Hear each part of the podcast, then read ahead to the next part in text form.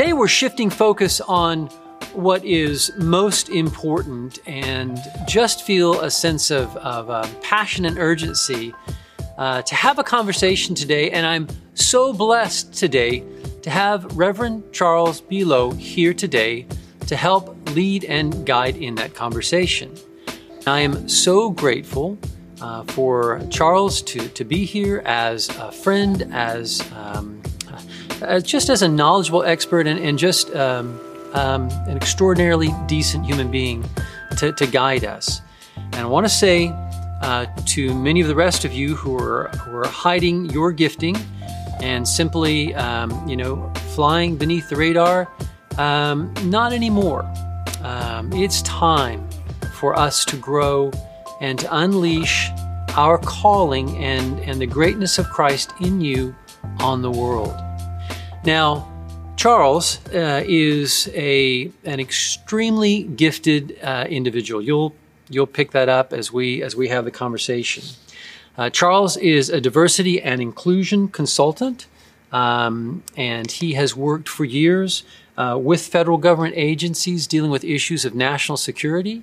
Um, he also has his own consulting business, and and so Charles is uh, someone who models somebody being in their lane and, and in their zone in terms of the, the passion of what he is doing and the gifting from which he, he does it. And so I just wanted to give Charles uh, just a, a, second to, uh, to say hello and introduce himself as well. So, Charles, welcome. Thank you. So glad that you're here this morning. Thanks for having me, uh, Pastor Drew, and I appreciate the uh, the the honor and the privilege to come and share in the conversation with you. As you said, I uh, do have my own consultancy. I've been working in the diversity and inclusion uh, arena for a little more than 10 years now at various uh, roles and responsibilities. Uh, but most recently, the past about five, six years now, has been as a consultant for senior leadership um, in the federal government, uh, their leadership teams and their workforce uh, groups to help them, uh, to help educate them about matters related to diversity and inclusion so that they can feel empowered to embrace and leverage the differences that they see, not only in skill sets and in gender or ethnic backgrounds, but in all aspects of diversity and inclusion. We want to help foster and maintain an inclusive space um, in the work centers, but also beyond. Uh, and so it's been my pleasure to actually be able to work uh, within, as I've shared with you before, my passion. Uh, and that is and, and has been a passion of mine was to bring people together so that we can uh, um, reap the benefits of shared accomplishments and, and achievements. Well, it, it's extraordinarily encouraging to me uh, to know that you are deployed, um, and and this is you know it's no brag, just fact, but in the, the highest levels of government, to uh, to move. Um, to move the, the, the, national conversation forward with with leadership, people who are influencers, um, people who um, uh, you know, have the, the, the power to create environments. And, and again, thank you so much for being with us today to have a conversation. Absolutely. Thank you for having me. Um, today, I wanted to just spend a few moments before we start our conversation just to, to kind of frame things and, and kind of let you know where I am um, personally. And, um, and just to say that uh, my heart is broken with where we are as, as a, a nation. Um, it's not newly broken uh, because it's been broken. It's just, um, it, as my daughter might have said a few years earlier, newly broken er uh, is broken again, and and um, and and we're going to talk today uh, about uh, race and racism, and about where we are in our our country, and and to of all things to add to the trauma of a national, uh, worldwide pandemic uh, to to to just enter into the ongoing trauma of of racism. It's just wound upon wound and pain upon pain. But the simple reality is this is this is a recognition that um, that this is where uh, people of color are living all the time anyway. I want to just frame a, a few things, and, and I just want to say from the beginning, I'm I'm not completely worried about getting everything right. I'm not gonna. Um, I'm gonna say some things wrong. I'm gonna offend some of you. Um, you know, some of you may decide, you know, you're not wanting to be a part of Severn Run anymore. That's okay. It's been a gifting throughout my ministry to to to offend people, but honestly, um, I take that very seriously, and and never do I want to in any way flippantly, um, you know, to offend or so from the broken heart and from the position of Matthew 18:3, Jesus said we couldn't come into the kingdom of God if we were going to come as a bunch of know-it-all adults. We had to be broken. Um, we had to humble ourselves, and we had to come as children. And so I'm just asking for grace today.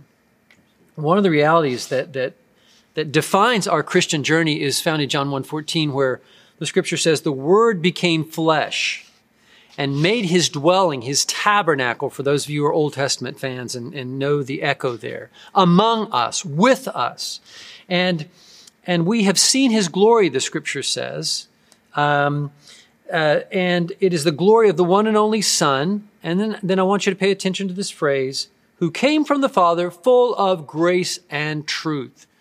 So, Grace and truth are uniquely linked, and we cannot have one without the other. You will never know the truth without a heart of, of broken grace. And you will never know grace without struggling with the, the edges, the hard edges of, of, of, a, of a cutting truth. So, full of grace and truth is how we're going to approach everything. So, um, so we're going to come to a conversation that that that many people want to avoid, um, that is awkward, that is that is uh, often full of tension, that acknowledges uh, among our sameness of our humanity the differences of the pigment of our skin, of being white, of being black, of having different cultural experiences. Um, and from the start, I want to say uh, just a couple of things as uh, as as a, a, a white human being. Um, you know, we're going to avoid maximizing and minimizing. Um, and we're also going to avoid denial. These are some things that I get for 40 years in, in marital counseling. Maximizing and minimizing means that, that you see something maximizing everywhere and that everything is painted with a single brush. Well, I just have to say that's ignorant because everything is different. Uh, you know, context. No two human beings are the same. Um, our lives are all different. So, so to, to, to paint with a broad brush and to say, to use terms like always and everybody, it's just intellectually lazy. And, and I don't think it's very loving, full of grace and truth. To minimize is to, to take the pain or the issues of another and to, and, and to do just that, to minimize, to dial it down to where it's, it's like it's nothing. Oh, that's because it's not my experience, it's, it's no experience. Well, that's the whole heart of not being able to hear somebody. And we want to hear one another today in a way that we haven't in our national conversation before. We want to hear the pain. And so, to those of you who, my, my white brothers and sisters, who do not believe racism exists um, and racial injustice is not an issue, hear me carefully, okay? Um, I don't have time for you um, to have any conversations if there's no room for any hearing in your in your heart. If if you are set in that and you believe that's the revealed truth to you, then then then we're all going to go towards our judgment and, and give an account for every word we say and every careless thought. If if you are rigid in that position, um, with all humility, I, there's nothing I can offer you. Um, so please don't bother emailing me or texting me because there's there's no conversation we can have. I I I believe in Christ. You're wrong. Um, for for my my brothers in in in Christ, um, I, I want to say the same thing that I often have to say to those who are in in marital crisis. And the husband and wife will come in, and and often more often than not, it's the woman, not the man, and she will begin to speak about a problem, and he will turn to her and say, "That's not a problem. It's not an issue in our marriage." Foul. if one person says there's a problem, then there's a problem. And it's only arrogance or indifference or a hard, hard heart that wouldn't want to be willing to hear the pain of somebody else. So, we're not going to get it right. I, am not going to get it right. I'm not going to speak for Charles. He'll get it right. Um, not even. Um, Some practice. um, I, am going to step into things at sometimes, and and and some of you who are uh, were born with white skin are going to say, "What is he talking about?" I'm going to say something. And other times, those of you who are, uh, you know, created with with darker pigment are going to say he doesn't know what he's talking about. And and I just have to say, with all due love and respect, whatever, honor the heart. Um, if the head gets something wrong, and and I believe with all my heart that just as in the COVID season, um, this isn't a breakdown season of becoming less for the church. No, it's it's a it's a call to repentance and revival. I believe we can be and will be different as a nation coming out of this in, in terms of the racial conversation um, and racial reconciliation and unity. Um, it's got to be. If not now, when? This has been going on uh, for uh, two to four hundred years. It's it's time. So I want to frame a couple things quickly, and and then we're going to jump into our conversation.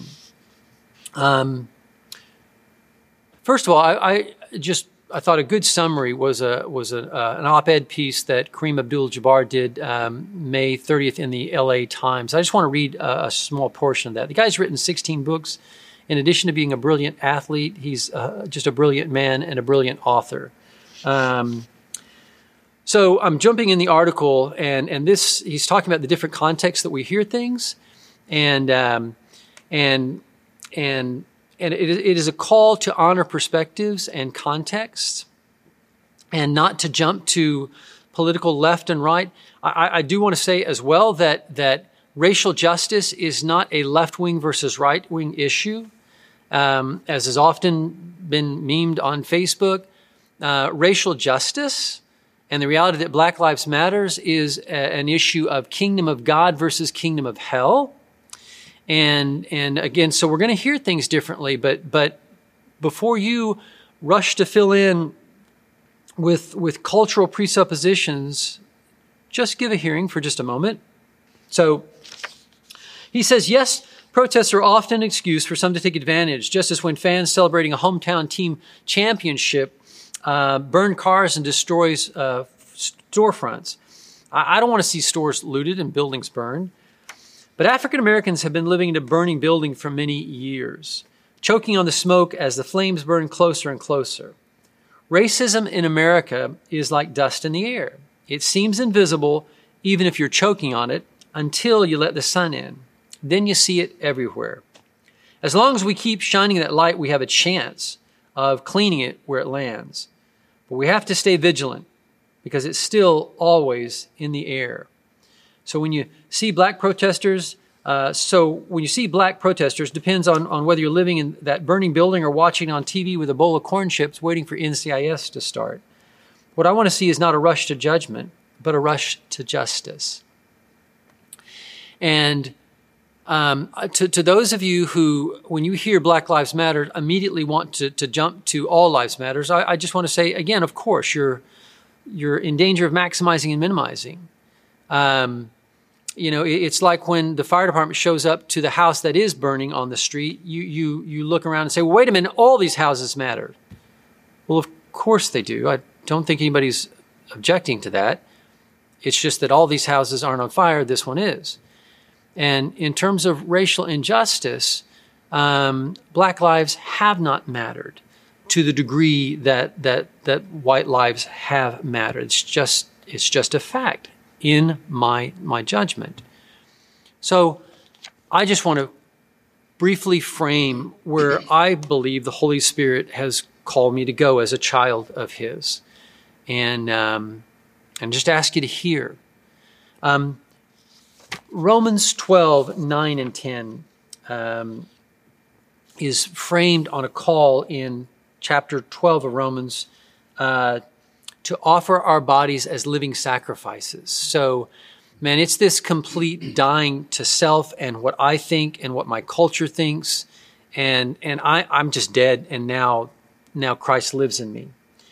Therefore, I urge you, brothers and sisters, in view of God's mercy, to offer your bodies as living sacrifices this is this is real worship. Okay, so you can't be who you were before you come to Jesus. Do not conform to the pattern of this world, but be transformed by the renewing of your mind. Your mind can't be captured by a fallen and broken culture. Um, verse 3 For by grace given to me, I say to every one of you, do not think of yourselves more highly than you ought. Um, that is ego in play. And, and nationally in our culture, we come to this conversation in fear and insecurity, okay? Thinking our own thoughts instead of the thoughts of Christ. But here's this call to a radical humility in our relationships with one another. So don't think of yourselves more highly than you ought, but rather think of yourselves with sober judgment in accordance with the faith that God has distributed to each uh, of you. In other words, I've gifted you, and that needs to be your confidence and security, uh, not what you think of other people and what other people think of you. And then here's the heart and and the the, the centerpiece of how I'm I'm going to call at least our church and those of you who will follow to challenge a culture of contempt um, with creating a culture of honor. Verse 9 and 10 says this Love must be sincere, hate what is evil. Racial injustice is evil. Cling to what is good, the Word of God and Jesus Christ and the blood of Christ. Be devoted to one another in love. One another um, we're going to talk about later. Um, but it is the household of faith, but it is also, by true extension, in the spirit of John 13, 34, and 35, our worldwide witness. So don't you dare say one another doesn't include um, our, our culture. It, it does. Be devoted to one another in love. Honor one another above yourselves. The, the way that the New Living Translation translated I love don't pretend to, to love others. Don't just pretend to love others. Well, I love everybody. Mm. Do your actions show that? Um, really love them. Hate what is wrong.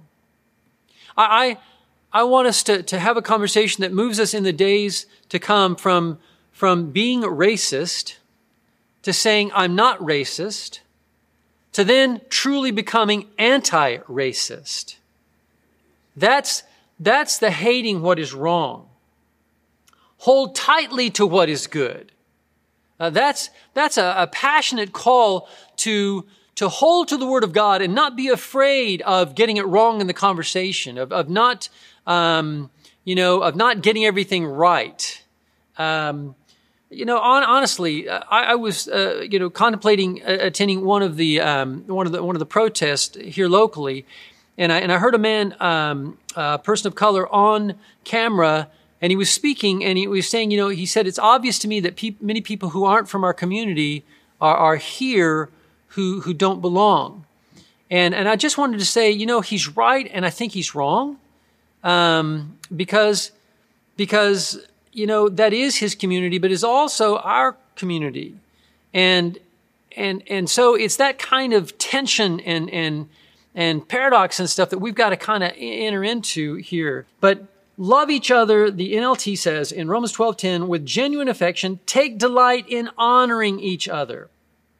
So we are going to counter a culture of contempt. I don't believe that perhaps since the Civil War, our culture has ever been more divided politically and and and perhaps even racially. Although I sense a, a real movement of God um, countering that that we have to be a part of. But but this is not an issue of left and right. This is an issue of good and evil. This is an issue of kingdom of God and kingdom of, of darkness. And so, so I want to challenge us to, to counter a culture of contempt with a culture of honor. So Democrats, I want to challenge you to, um, to not respond with contempt to the Republicans, but with honor. Republicans, I want to challenge you to respond to, to people who think differently than you, Democrats and independents, not with contempt and, and simply dismiss them with some label as though you radically now understand them. You don't until you have a conversation and hear somebody's heart, but with, with honor. Honor one another above yourselves. Justice issues are issues for us all. Micah 6 8 says this He has shown you, O mortal man, what is required of you. what is good. And what does the Lord require of you? To act justly, to love mercy, mercy, and walk humbly with your God. And so it is in that spirit of countering a culture of contempt with honor. We are going to learn to honor one another above ourselves. What does that mean? I don't know. Go spend the rest of your life figuring it out.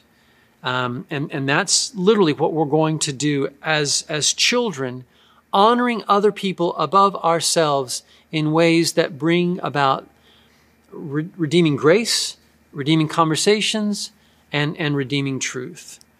And I believe through the pathway of honor, um, God is going to, going to bring a, a, a greater healing in our nation. Charles, again, thank you so much for, for being here. Um, you, have kind of heard my heart. I've kind of had my piece.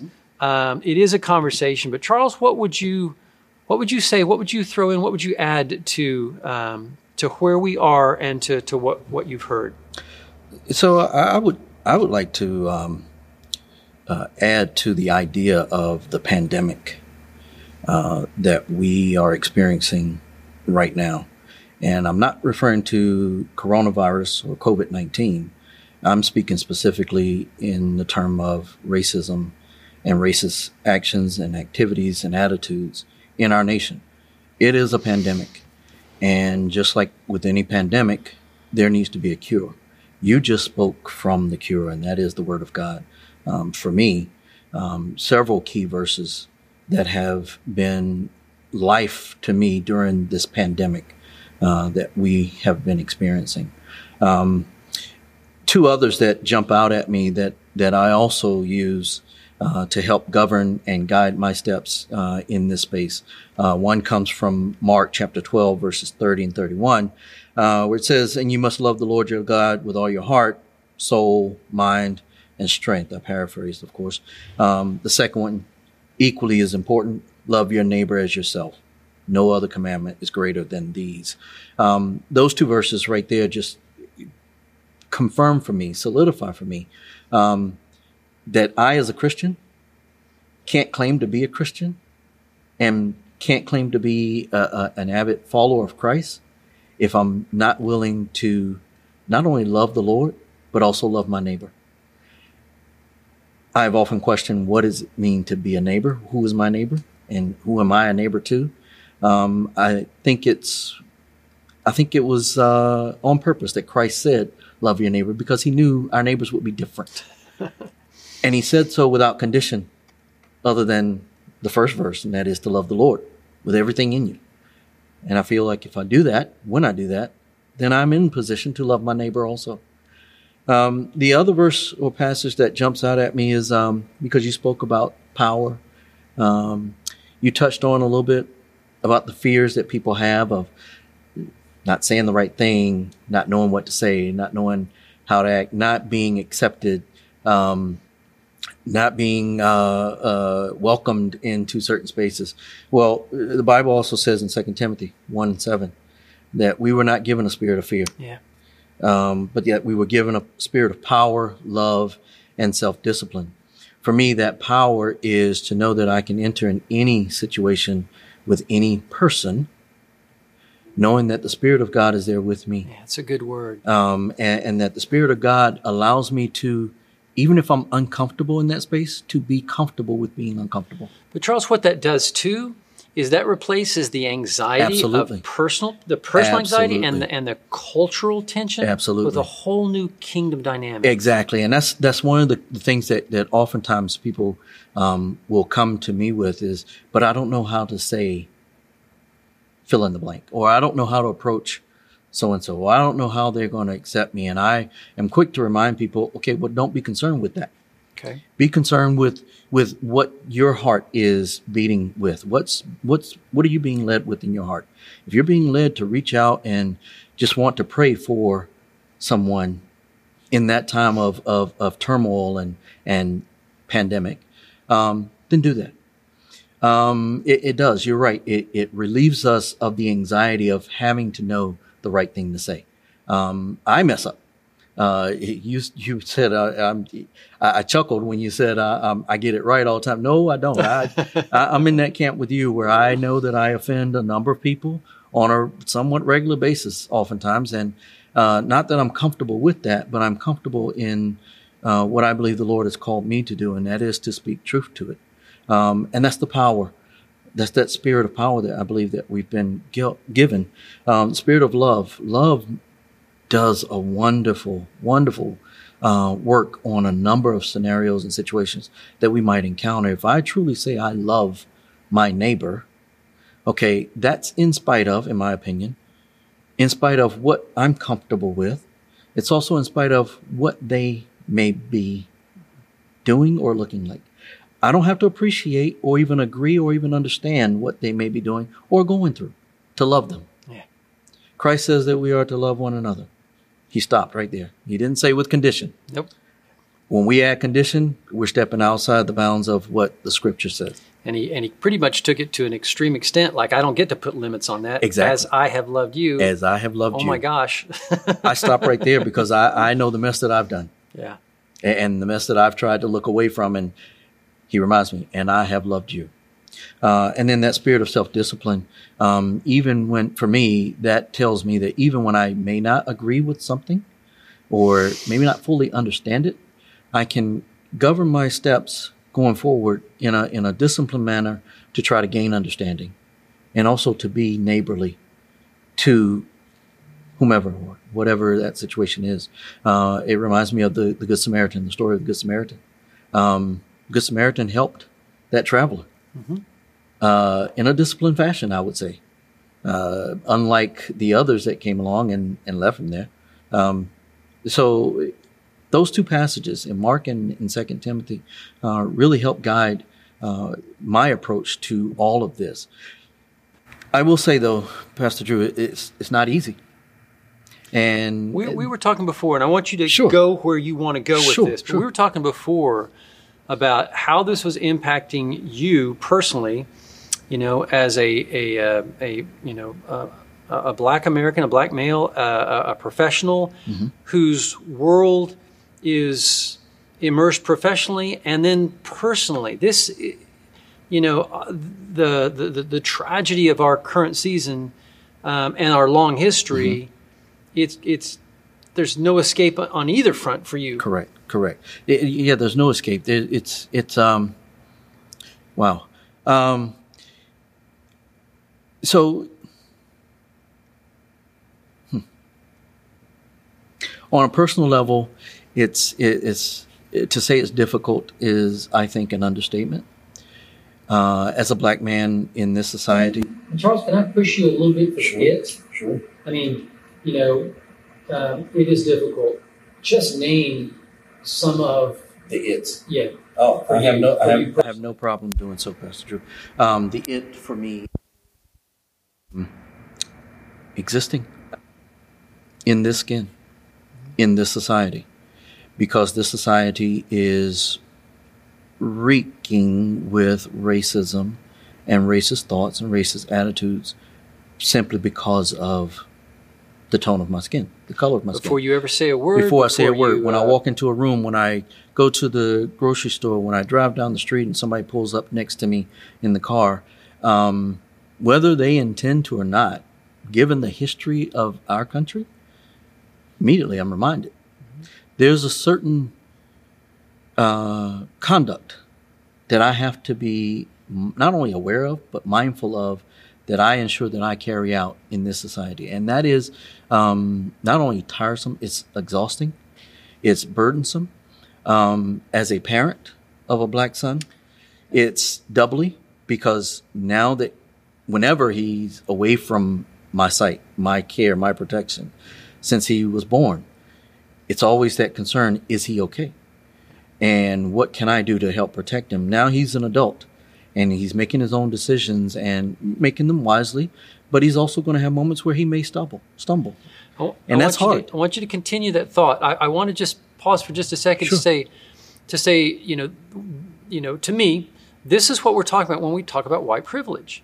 Hmm. now, to some of you that that phrase is so offensive, and and and I, and I get. Well, I'm not going. Should I apologize for being white? Nobody is asking No. you to do that. Nobody. no. At least I'm not. No. But everything that you just heard, if you have white skin, you're not thinking about. And it is a burden that you do not live with inherently. It is not to say that um, you've not struggled in your life Oh my gosh, yes. It doesn't mean all. life hasn't it doesn't been painful. mean You're not going to. life has not that life hasn't been difficult Hard, at yeah. times. It simply means that your skin has not been a reason for it. And and a daily A daily reality. reality. So I'm I constant reality. for No, no, no. That's fine. This is this is a conversation, and and it's one that that um, you know, I I I, I welcome. But as you point out, a lot of people when they hear the the phrase "white privilege," they bristle because they they misconstrue its actual meaning. Um, I'm not looking down upon anyone because they have white privilege. I am disappointed, however, when someone operates within it and refuses to acknowledge that it's there or that it exists. Like denying the dust in the air. Denying the dust in the air, I think, was an, an absolute brilliant analogy. The dust in the air, the dust right now is here. Um, it's here, it's it's there. Racism exists. Um, the it is, as I said, just simple existence on a daily basis, um, without the reminders, is not only challenging; it's near impossible. Um, as I was saying, I, I'm reminded, and I think often of my son.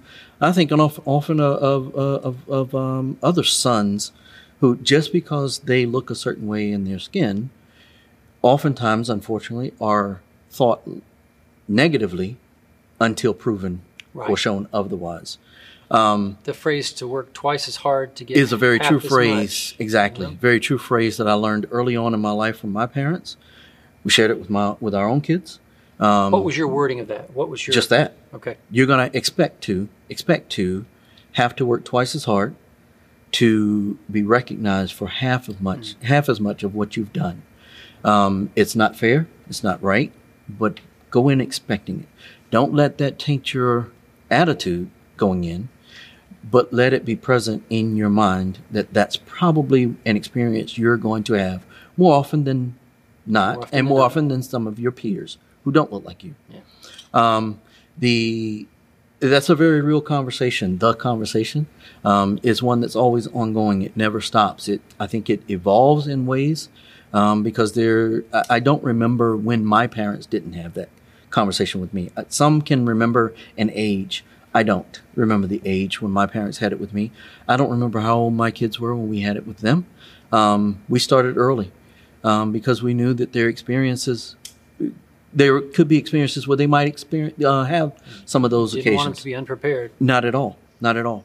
Um, so on the personal side, on the personal side, my personal life, it's exhausting to have to live with those reminders that um, I have to understand that someone may see me in a way that's not so pleasing just because of who I'm without knowing me. On the professional side, because I'm steeped in this business, in this industry of diversity and inclusion, and, and not just trying to create a, a, a symbolic kumbaya state, Right.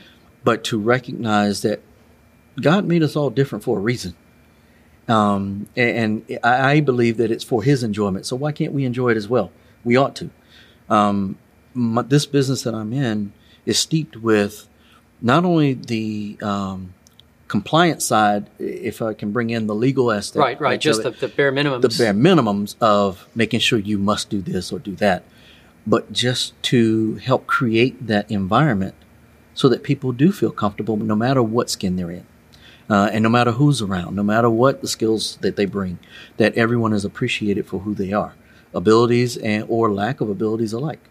Um, and so this pandemic brings another level of um, challenge and exhaustion with it from a professional sense that with the two combined, Pastor Drew, it's almost right now as if there's no turning off.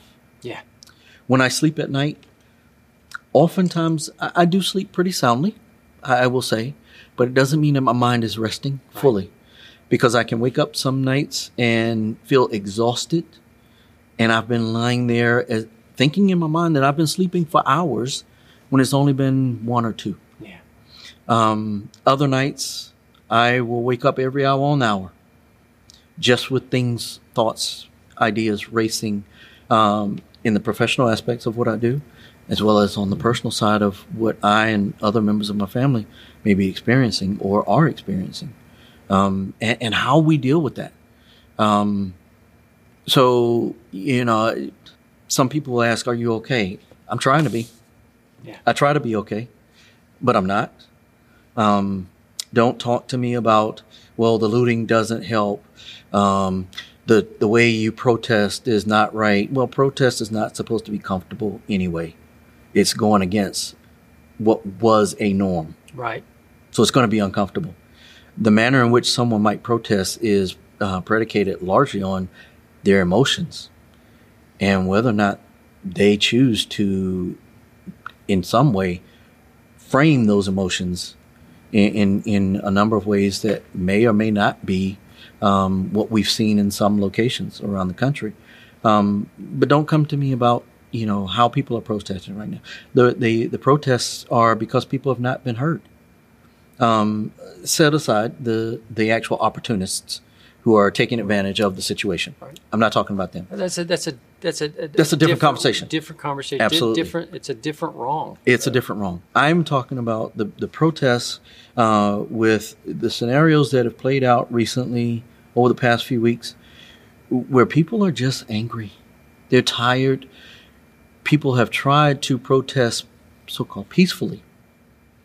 There were there was anger and contempt directed at Colin Kaepernick for kneeling silently. Um, there, that wasn't right. Mm-hmm. And people misinterpreted why he was doing it. And I've heard a number of people, now I'm referring to white people, mm-hmm. who've come back in this context and, and rethought Colin's actions. Right. And, and, and seeing them not as unpatriotic, but as um, just a, a, a, his protest. Exactly. His, you know, strong. His, his want and his desire to see America be better than what it is. Yeah. I'm a veteran, Air Force veteran. Uh, I, I, I, work with the federal government still currently. Uh, so I'm still serving this nation. Mm-hmm. I think this is the greatest nation on earth. Are we without flaws? No. Do we have a lot of a lot of room for growth? Absolutely. As a veteran, I volunteered to serve to uphold those ideas that people have the right to protest. I volunteered to serve because I want to see our nation be better. I want our nation to be in the spirit of what it was written to be. This is where I sort of distance myself a little bit from some politicians and some activists who will say that we are better than this. I believe in our heart of hearts, in our spirit, we want to be. But as a whole, our nation has not been. Mm-hmm. Our actions dictate what we are. And our nation has dictated through its actions on the whole, that we've not been better. So I stand, I kneel with Colin Kaepernick. When I hear the Pledge of Allegiance or the Star Spangled Banner, you will see me with my hand over my heart mm-hmm. because I have served, and that's what I was taught, and that's how I was raised. But I am not looking down on him or anyone else that chooses to kneel because we've not gotten it right. We've not gotten it right. And, that, and that's a huge reality. Um, I, you know, I, I, really do get the sense that that many um, uh, white people are, um, you know, more willing to hear. You know, I, I, the, the, the, the, the, the tragedy of George Floyd, you know, uh, just not being heard. Uh, you know, obviously that it, it's not just a symbol; that's a man's life. Right. Uh, it is. It is you know, it, it, doesn't even start with Rodney King. It's it, it starts with the founding of our country. Mm-hmm. Um, the the point simply being that I, I really do get the sense that many people are more open, uh, many white people to to to hearing, and the pain and the reality of what it is like to have to. In addition, we live in a broken world. All of us have pain, mm-hmm. right? I mean, there's there's as many Americans that die just about every year in by suicide as by um, you know as in the Vietnam War. Sure. So you can't tell me people aren't hurting. They are. But in addition to all the other hurting, okay, if you have to wake up every single morning, and in addition to all the other pain, you have to also be 24 hour aware of, of the strikes against you because of the color of your skin, It is an added layer and an added burden. So, what I'm trying to say is that, that my, my white brothers who do not believe racism exists, um, almost to a person has been my experience. You have no relationships with anybody of color, and you don't really listen to the stories of anybody of color. And I know Right. that you know that you'll find, but people who, who are listening mm-hmm. and can hear mm-hmm. are, I think, more awakening to the reality of what it is like to, in addition to all the other pain of our broken world, apart mm-hmm. from God, to, to deal with. One of the things that I would ask um, folks to do, because I, I, I think you're right in the regard that more people are hearing now, um, but more needs to be done. I think it needs to go beyond just hearing. So let's it talk goes about to that. listening. It- okay. And to me, to listen is the combination of allowing what you hear through your ears or see with your eyes or read and in uh, through intellect and let it land in your heart so that it moves you to do something. And that's again, keep that thought. Sure. That's you know, the Spirit of God has called me to call us to honor. And so, Mm-hmm. Exactly. hearing sound he enters my ear. I can't stop that, Correct. but I can listen to it or not. Mm-hmm. And and to take what you just said about landing in your heart, but now through the power of the Holy Spirit, you have a heart of honoring others. Mm-hmm. That's the action. That's, That's, the, the, action. action. Love is an action. I mean, we talk about love as if, as if it's a noun, and it is, but it's also an action. It's a verb, and, and to to listen uh, with with our hearts, I believe, at least in my experience, has, I've learned um, and have grown to know that listening means a requirement to do something, whether it's to pick up the phone and call that one black friend or one Asian friend or wh- whomever that you only on the surface level known in the office. You speak to them once or twice in the morning or whatever, um, but maybe make an intentional effort to just get to know the person. Um, that's a call to action. That's listening. To intentionally begin reading works of literature from black authors, black poets. Um, our school system, I don't care where it is, has not ever done, in my opinion, a good job of helping educate students holistically. There's a correct, and it can't, they can't bring in all works of literature. I get that, but they can diversify it tremendously. Um, a lot of what I learned growing up about my own history, I didn't learn in school. I had to go to the library. I had to listen to family members. I had to go and find things, you know, that people would direct me to that was not taught in school. So, okay, maybe, um, maybe that's your plight. Maybe your school doesn't do that. Maybe you don't know where to to find that information for your kids. You know what? Be intentional about it and go and find it. Ask someone um, outside of your comfort zone, outside of your community, your your racial um, background. You know, what are some things that you read? You know, Because- those are those are action things that can be done.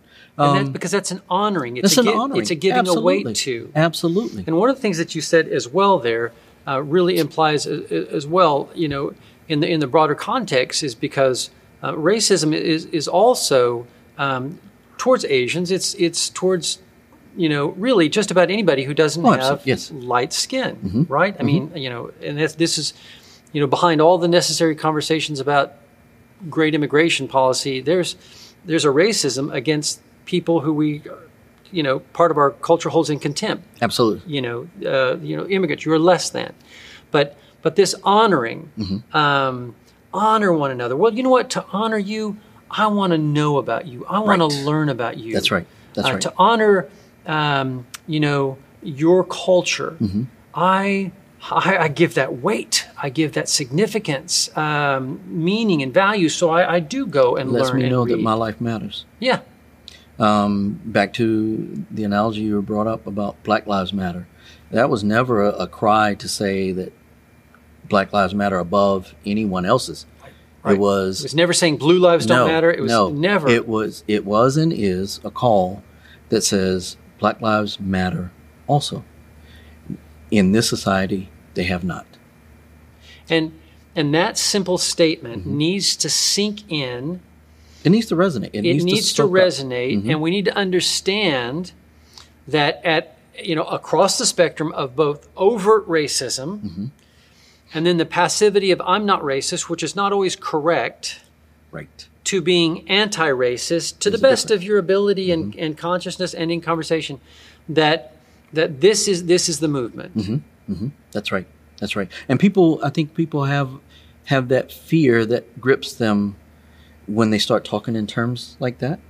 Um, even to the point where I have colleagues at, at work and, and in the community that uh, I can see when they, they feel comfortable enough coming to have a conversation with me in this space, but they bristle at saying things like, "Well, you're black," eh, or they because you're, and they stumble on saying, and I help them. I say, "Black," and they say, "Yeah, yeah, yeah, yeah." You know what I mean? I was like, hmm "But you can say it. I've been it all my life, um, so I'm, I'm used to it, and it doesn't offend me. It's not a problem for me. It's not one for you, is it?" Okay, they they're gripped with that fear. To them, I say, "Get over it. Get over it. Get over yourselves with it." Because it's bigger than you. This is bigger. Th- this is about us seeing each other the way God sees us, and that is as His children. I have two two kids, son and a daughter. I love them equally. I love them differently in that they have different needs, requirements, and such. You understand? You have have kids, you know. So, but I don't love one more than the other, right and that's how God sees each of us. So, who are we to then begin treating each other differently because of whatever the difference is.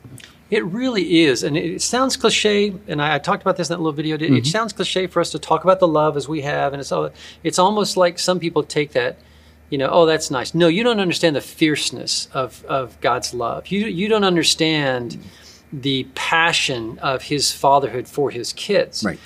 And even, you know, somebody was saying the other day, you know, it's not colorblind. Imagine No. Hmm. an artist.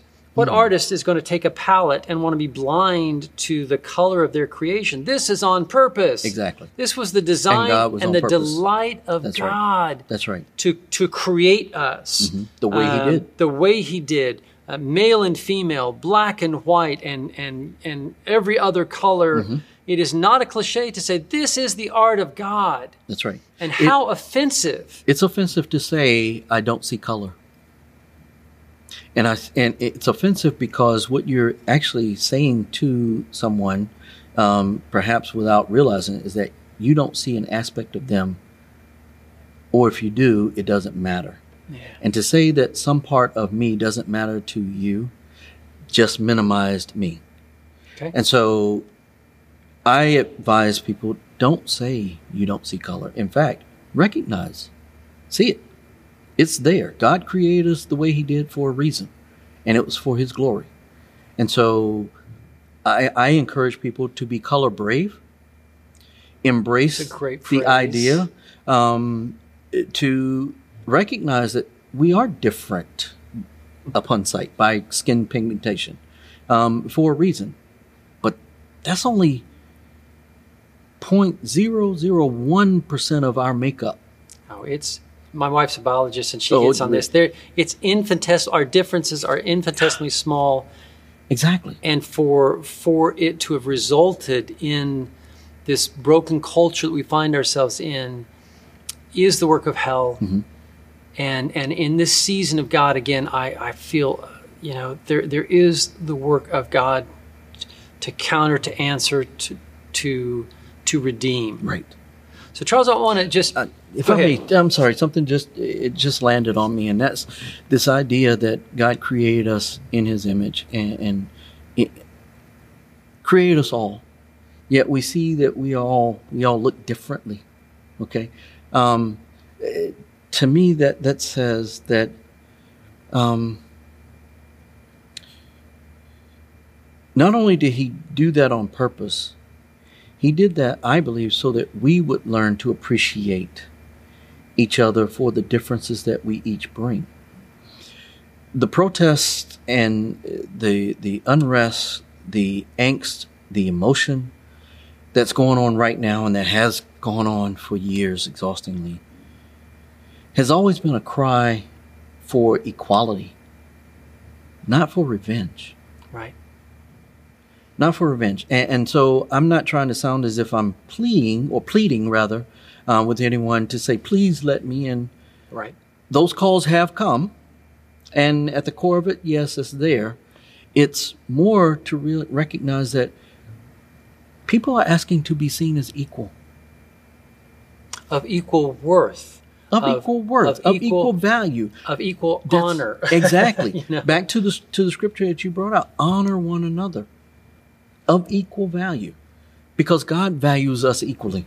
And when we do not, we are sinning against a holy God, and we we are all. The scripture says it is appointed unto man once to die and then a judgment. And so then a judgment. You and I can have whatever thoughts, feelings, actions, attitudes, conversations we want to in life, but not without accountability. No. One day, every individual is going to stand before God Almighty. That's right. And the scripture says we're going to give account for every, even careless word. Mm-hmm. Mm-hmm. So, if I dishonor what God created in the honor of the blood of Christ, what He created and then redeemed with the honor of the blood of Christ, if I dishonor that, that is a, an affront and a sin That's against right. a holy God, and there will be a severe accountability for it. Exactly. And racism is sin. It is. It is. Uh, it's a sin. It is the sin and the work of hell. Uh, you know, Charles, I, I want to, uh, you know, thank you so much for for for being here. I want to, and I, and I honor you as my my thank brother. You. Thank you. Likewise. Um, you know, when we when we did breakfast, it's just you're just a joy to be around. Thank you. And thank you. and um, and um, you know, and a, and a person who brings joy to others. Um, just in our closing moments, just would ask, um, what would you like to say in in a, in a couple of bullet points to um, to struggling white people and struggling black people, um, just as another human being mm-hmm. in this moment?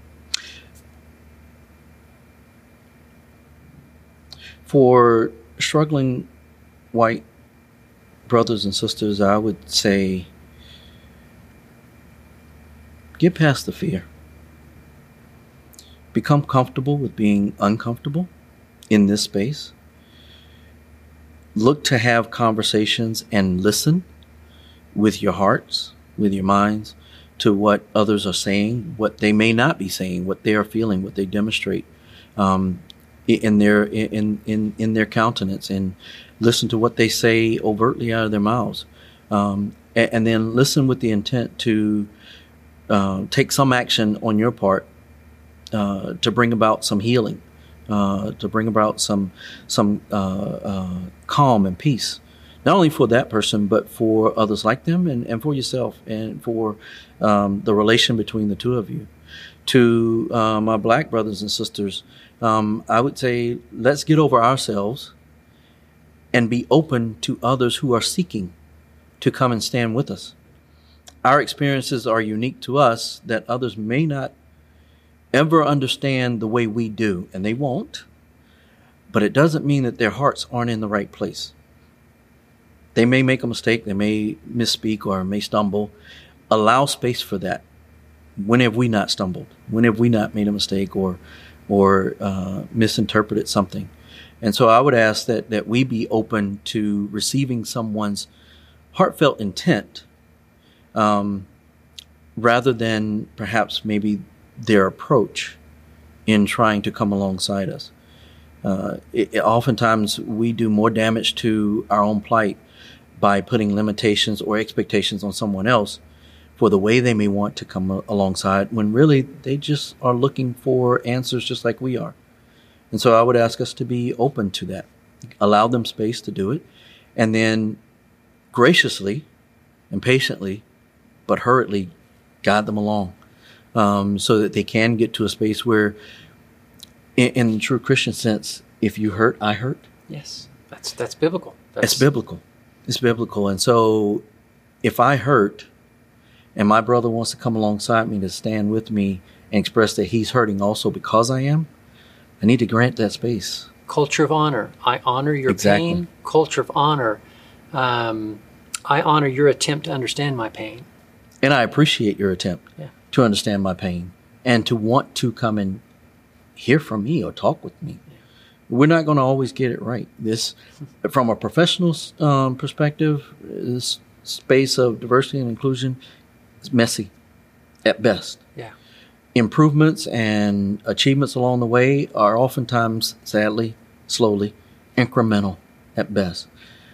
But if I look at it in terms of investment towards what God's kingdom is and what it will look like on that day when we reach glory, I see it as an investment. So it's going to be compounded.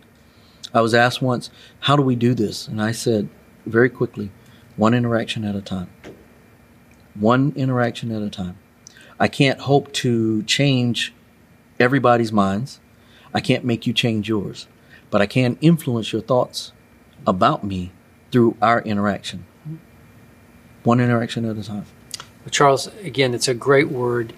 And um, I just, again, want to thank you uh, for, um, for the, the heart and character of life that you've chosen to live in Christ, the kind of husband and father you are. Thank you. and um, and again, I honor uh, you and your walk and your journey, and and you inspire me. So thank you Thank for you, that. Pastor. Thank you for the opportunity to come and share and, and the invitation to come and, sit down and have the conversation. And I want to just uh, emphasize the fact that this is not a one and done. Uh, Severn Run, we're going to be having ongoing conversations, and you'll be hearing more about that um, as we facilitate um, even some COVID distanced ways. I know We're six feet everybody's. apart. Yeah, really, we're, we are six feet apart.